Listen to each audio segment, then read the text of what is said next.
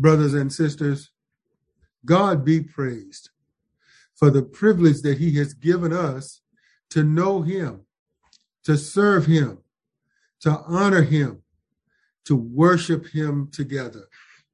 There is no greater privilege, no greater priority, no greater thing that we could do or that we could be doing as Christians than coming together to worship the Lord and to worship Him in the beauty of His holiness on this first Sunday of the new year. Thank God for His presence with us today. Thank the Lord for your presence with us today on this first Sunday of the new year 2022.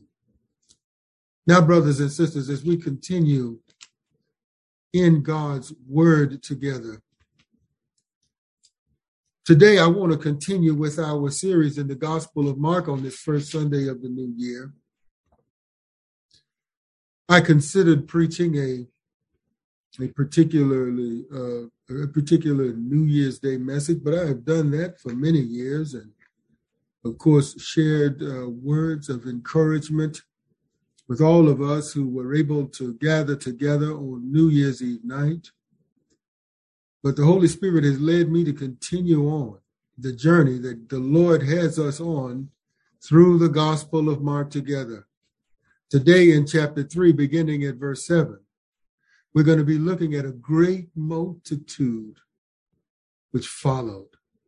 We're going to be looking at the fame of Jesus in Mark chapter 3, verses 7 through 12 today. For God has a word for us today from this passage. Now let us pray for ears to hear and eyes to see, minds to believe and hearts to receive, and a will to obey the truth of God's word. May God give us wisdom and insight and understanding while we're hearing his word. And while we are hearing his word, that we would be not only hearers, but doers of his word, and that God would give us the wisdom to do the word appropriately. Learn from the principles of scripture in this story of the Gospel of Mark. Give us that God would give us wisdom to apply what we hear. We're not just preaching for nothing, and we're not just hearing for nothing. We are preaching and hearing in order to be made more and more into the image and the likeness of our Savior, Jesus, who saved us from our sins for eternity. Now, at this juncture in the story, Mark, the gospel writer, gives a brief report on the larger impact of the ministry of Jesus throughout Palestine, ancient Palestine, and beyond. It is nothing short of remarkable that in a time when communication was very different from our modern era, people all over the region heard about Jesus and came to him for help.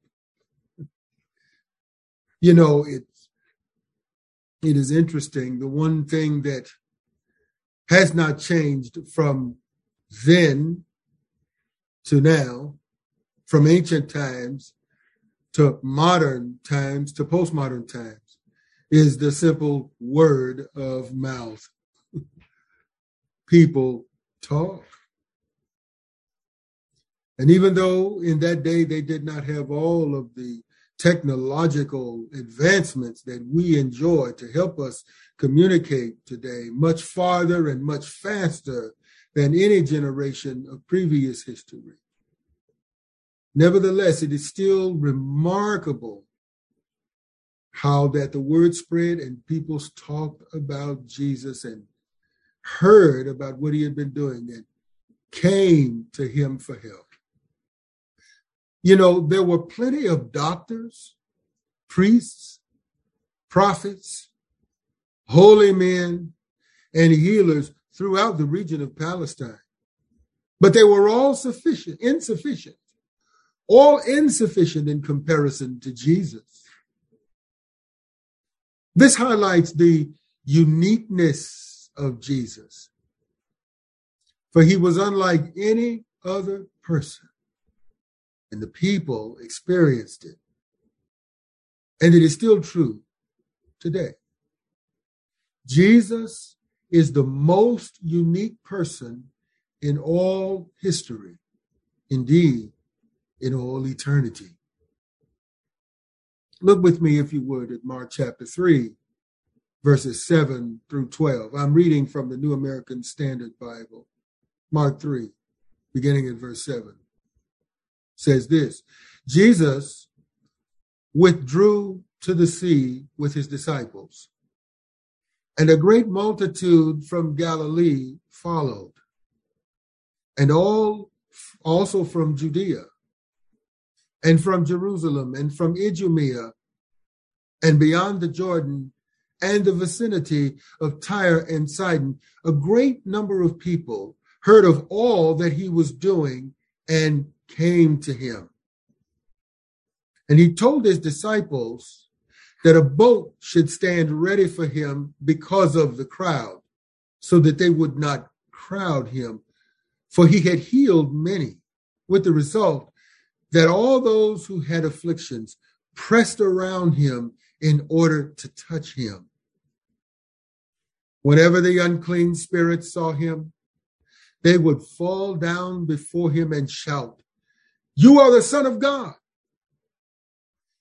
And he earnestly warned them not to tell who he was.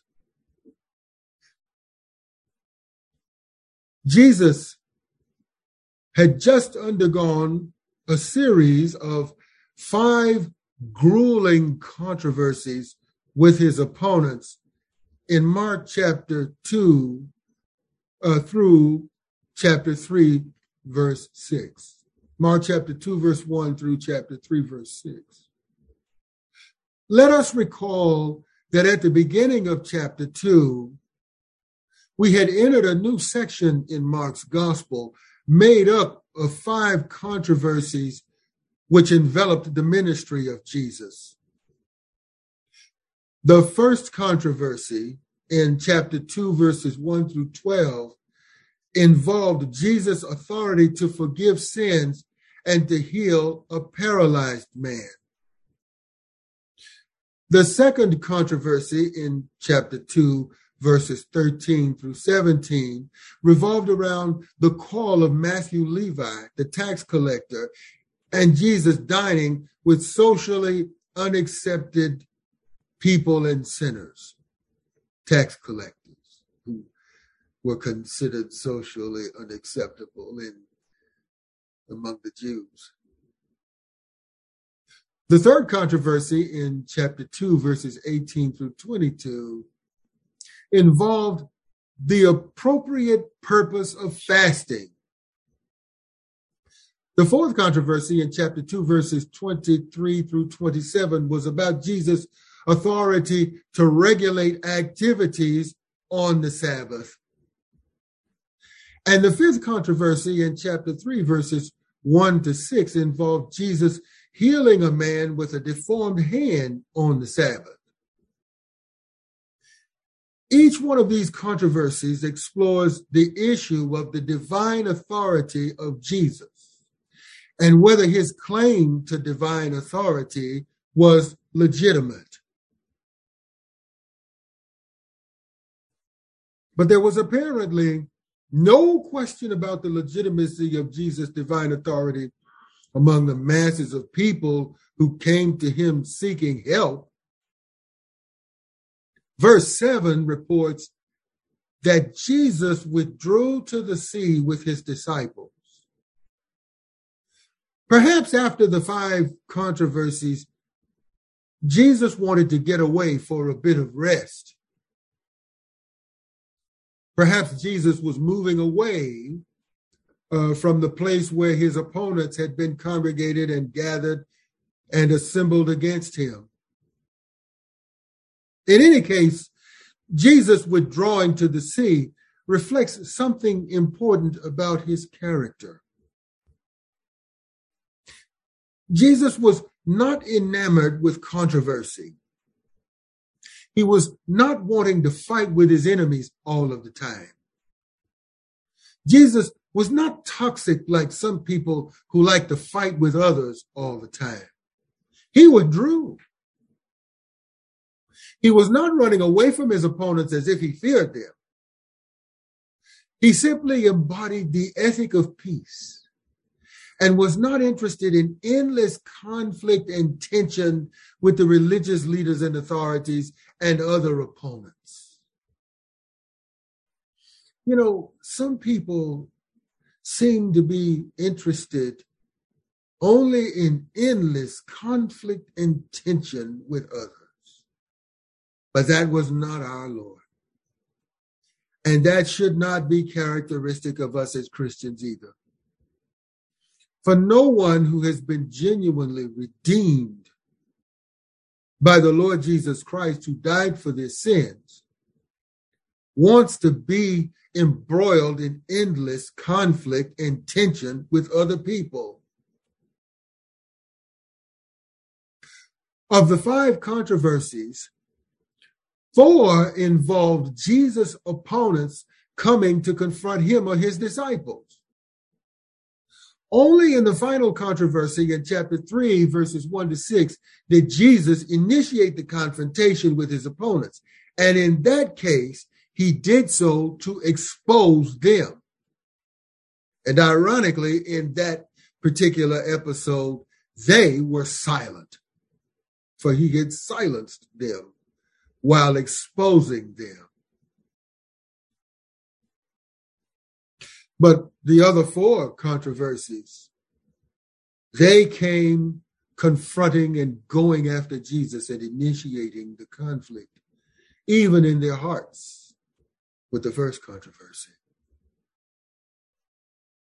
We are not informed as to the exact location where Jesus and the disciples withdrew but whatever respite he may have attempted to achieve never really materialized because it is also reported that a great multitude of people followed him. Jesus may have been extremely unpopular with the Jewish authorities, but he was extremely popular with the people. He was so popular that people came from seemingly everywhere to see him, according to verses 7b through verse 8, which says this A great multitude from Galilee followed, and also from Judea, and from Jerusalem, and from Idumea, and beyond the Jordan, and the vicinity of Tyre and Sidon. A great number of people heard of all that he was doing and came to him. Wow. Just to give a brief survey of the places from which the people came.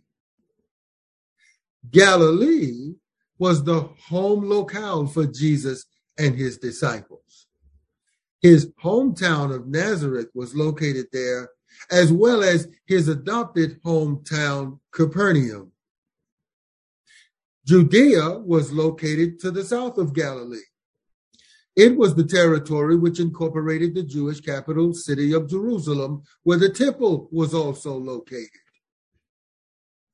Idumea was the territory to the south of Judea.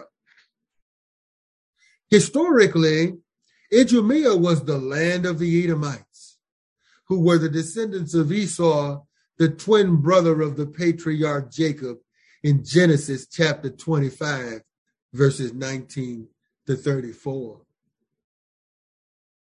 Beyond the Jordan referred to the territory east of the Jordan River, also known as the Transjordan, or what would be considered modern day Jordan and Syria. The vicinity of Tyre and Sidon referred to the Mediterranean coastal region located north of Galilee. Jesus will later visit the region of Tyre in Mark chapter 7, verse 24, where he will heal a demon possessed girl. The people came from all over to see and hear Jesus and to be healed by him. The scripture says a great number of people heard of all that he was doing and came to him. A great number of people. And they came from all over from the north, from the south, from further south, from the east, from every direction. They made their way to wherever Jesus was and converged upon him with the hope of getting his help and receiving his healing. The people heard of all that Jesus was doing. In an era when communication was simply word of mouth, the word spread far and wide. People were talking about what Jesus was doing.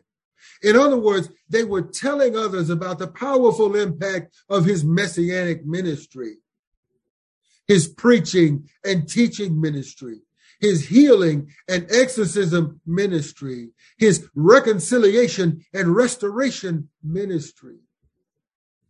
And the more people talked, the more they talked. the more the word spread about Jesus, the more people came to him. Jesus had become even greater than John the Baptist. In John chapter 3, verse 30, John the Baptist says, He must increase, but I must decrease. And that is what we are seeing here. We're seeing the increase of Jesus after John had decreased. By the way, brothers and sisters, we today need to talk a lot more about Jesus, what he has done, and what he is doing today. The more we talk about Jesus, the more people will come to hear about him and see the glory of God in his church. It would glorify God if we would simply replace gossip with the gospel. You know, there's so many of us who like to gossip. Well, you know, if we replaced our gossip with the gospel of God, then people might actually fill up our churches people might actually fill up our church. Yes, for the new year 2022, why don't we make a commitment in our hearts to replace our gossip with his gospel every opportunity we get? The people left their priests and prophets and doctors and healers to come to Jesus. Why? Because they heard of all that he was doing. What Jesus was doing was miraculous. Jesus was doing what no one else could do. Jesus was doing what only God could do. As the Son of God, Jesus had divine authority to forgive sins, heal all manner of sickness, suffering, and disease, even diseases that were impossible to cure, expel demonic spirits from people, called people to faith who were considered outsiders, teach and preach the word of God with divine authority, and much, much more. Jesus fulfilled what the prophet Isaiah declared in Isaiah chapter 61, verses 1 to 3, when he wrote these divinely inspired words. And I want to encourage you, even now, if you have your Bibles, turn to Isaiah chapter 61, verses beginning at verse 1.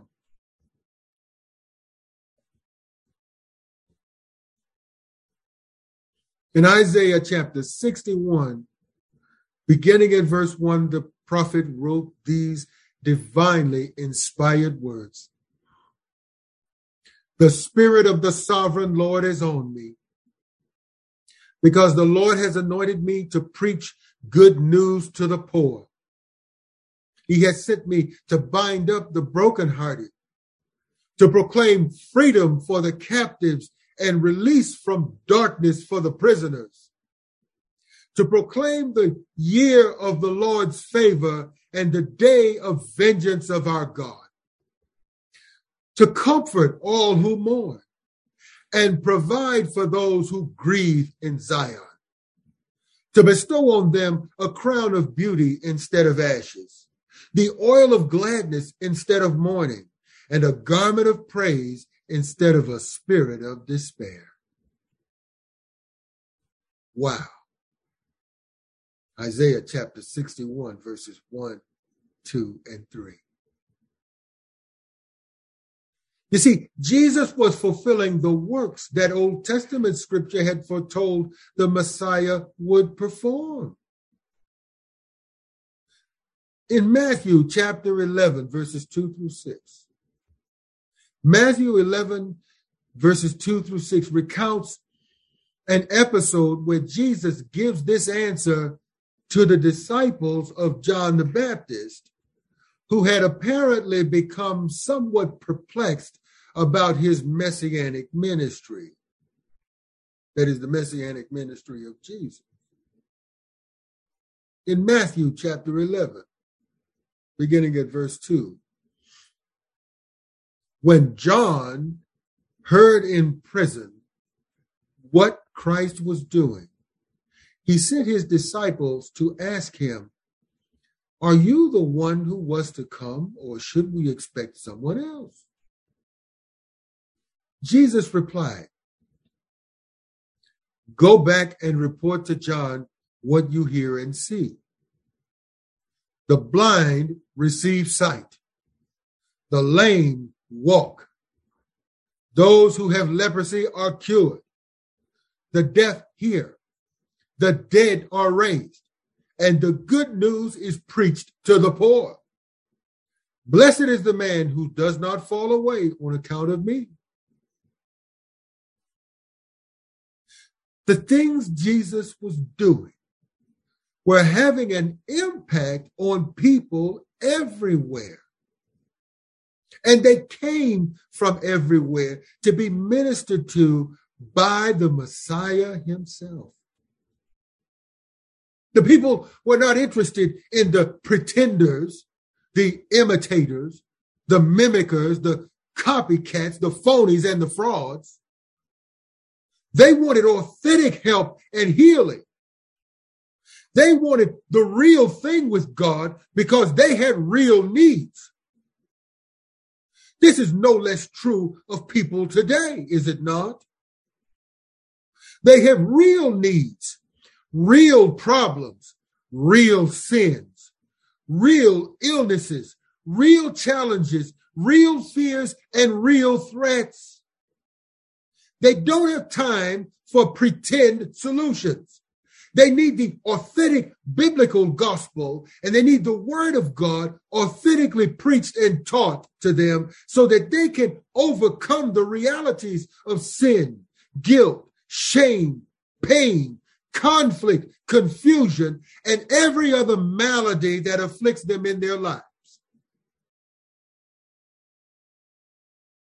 And when we give them the authentic Jesus of the Bible, they can be made right with God, made right with themselves, and made right with others. When we give them the authentic Jesus of the Bible.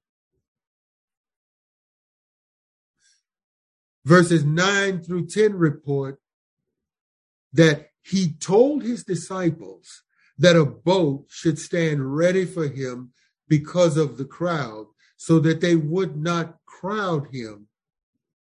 For he had healed many, with the result that all those who had afflictions pressed around him in order to touch him. So many people were coming to see Jesus that the crowds were becoming difficult to control. So Jesus instructed his disciples to have a boat ready for him to get into and stand on as a platform to preach to the people. This would also protect Jesus from being crushed by the massive crowds of people. Hmm. Recently, at a concert at Astroworld Park in Houston, Texas, we witnessed a harrowing example of how people can be crushed to death by massive crowds of people pushing and shoving and smothering and smashing and trampling one another. The crowds had become huge and unwieldy. Wow. You know, these massive crowds following Jesus showed that Jesus did not need the religious authorities of his day, the Jewish authorities and Jewish leaders' approval and authorization. God showed his stamp of divine approval and authorization upon Jesus by virtue of all the people who came from everywhere to be helped by him and to be healed by him. Hmm. The scripture says he had healed many with the result that all those who had afflictions pressed around him in order to touch him. Mark vividly illustrates for us the deep and profound sense of need reflected in the people of these unwieldy crowds. People were desperate to get to Jesus in hopes of experiencing his healing touch. He had healed many, many people. People in agony, people in pain, people in misery, torment, sickness, suffering, sorrow, stress, and distress. If they could only touch him, they would be made whole. Not only do we see great need in these crowds, but we also see hope in these crowds. They come hoping Jesus will help them and heal them. And like the disciples who prepared the boat, if we can do what the Lord commands us to do, the people will come to the church to see Jesus and receive the hope, the help, and the eternal healing they need.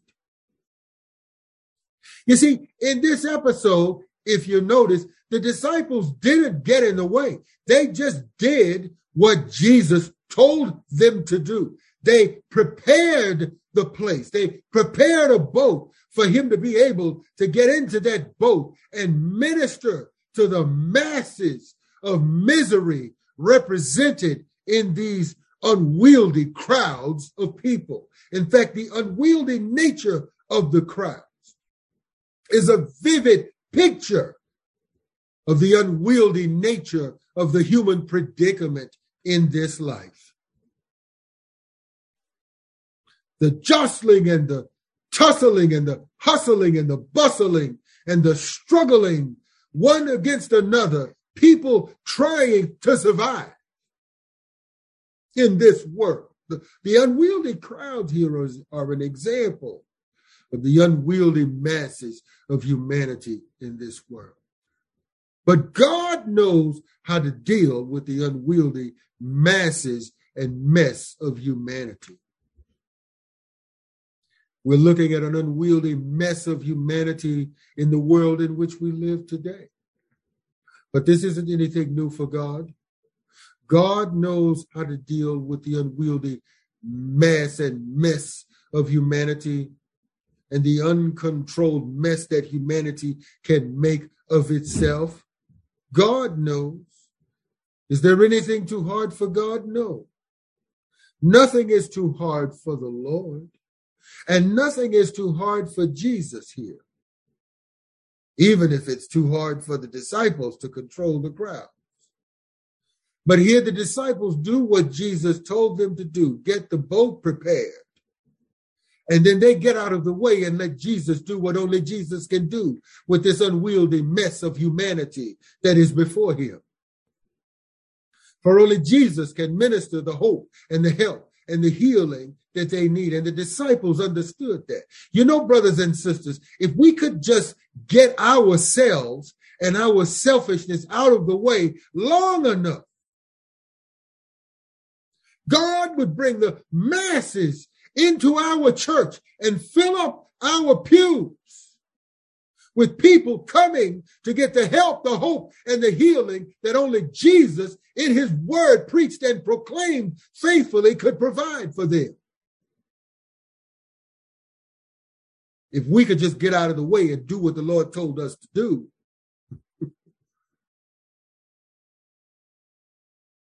Verses 11 through 12 tell us whenever the unclean spirits saw him.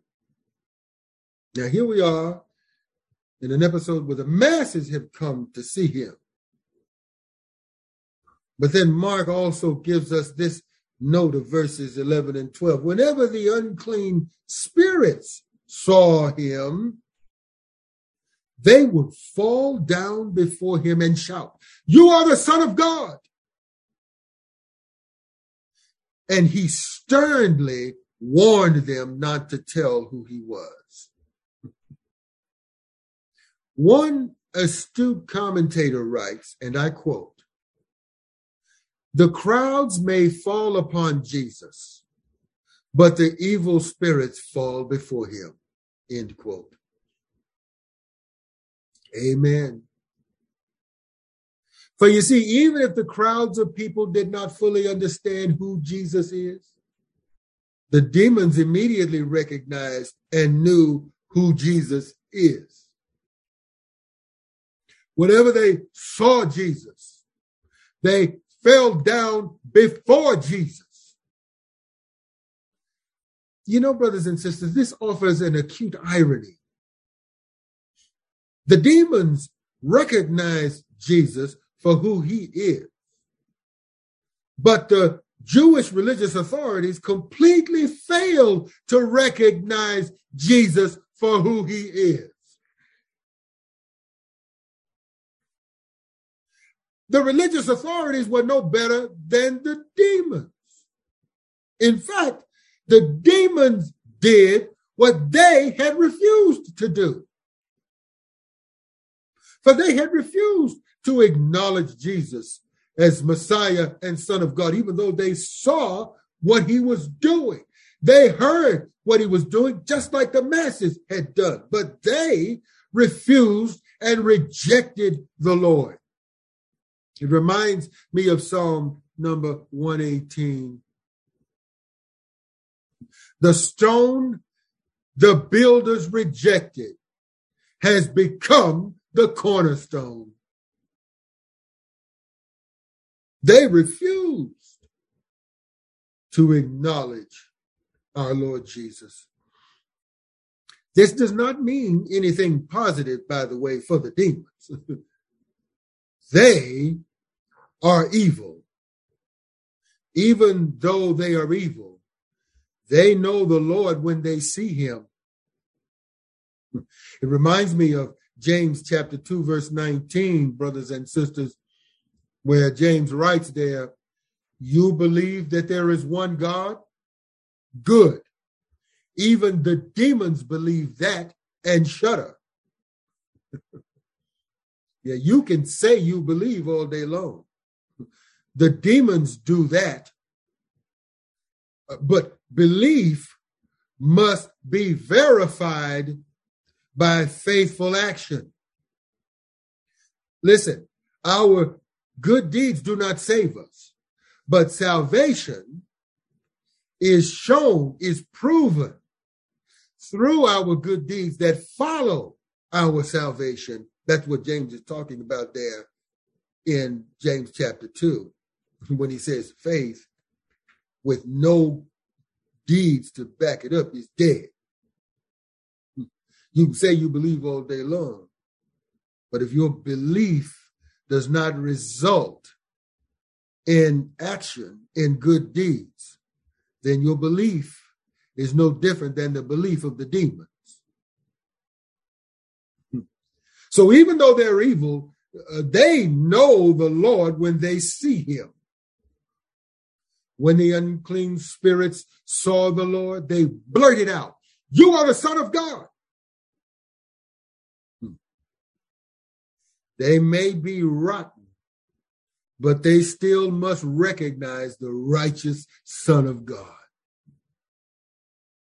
And yet, here we have humans in the form of the, the Jewish religious leaders and Jewish authorities, the theologians and theologues, the priests and the Jewish prophets who refuse to recognize the righteous Son of God, refusing to do what even the demons had to do.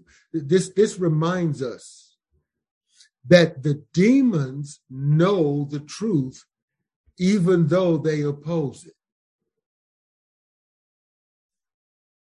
This would also be true of a whole lot of people, like the Jewish authorities. They know the truth even though they oppose it. Too many people today know the truth and yet still oppose it.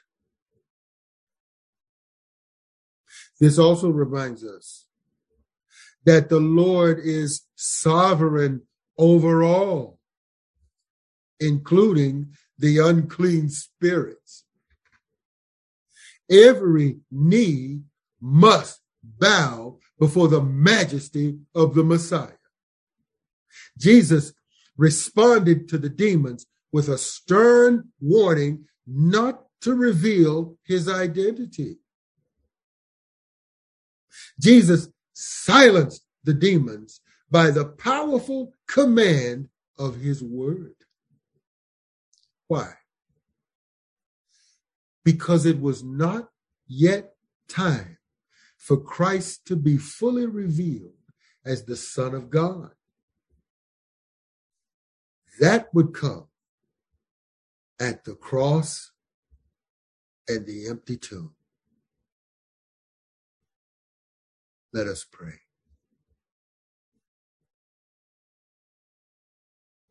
Oh Lord Jesus, we thank you for your powerful word. We thank you for these words in Mark chapter 3, verses 7 to 12, which show us your increasing greatness and power in your earthly ministry while you walk the earth. The same power that you've always possessed eternally and that you possess to this very day. As your name continues to spread the earth and to save the lost. Thank you, Lord Jesus, that you are the Savior who can meet every human need. And that you are worthy to be worshiped, worthy to be sought after, worthy for us to seek you. No matter what distance people have to travel to come to you, O God. You are worthy, Lord Jesus, to be worshiped and to be sought after. And you, Lord Jesus, are sovereign.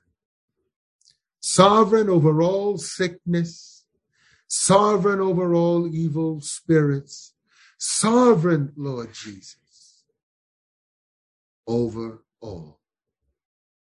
We thank you as we pray now that in your sovereignty you will save the lost. The sinful soul of the sinner who is listening to your word even now, who needs to repent and believe the good news of the gospel that you died for their sins and you rose again and you are alive forevermore, and that you reign supreme from the right hand of the majesty on high, that you are coming, you are returning again soon to judge the living and the dead. And to give eternal rewards, and all who have trusted you by faith and believe will be saved for eternity, and those who rejected you will be doomed to eternal condemnation in the lake of fire, where their punishment will never end. But where our salvation, but, but our salvation will never end in heaven for all who are saved and who trust and believe in you. Thank you, Lord Jesus. As we pray for the salvation of sinners, and as we pray for the sanctification of the saints, may your word sanctify our souls, not only today, but every day. In the name, the mighty name of Jesus, we pray. Amen. Thank God and amen.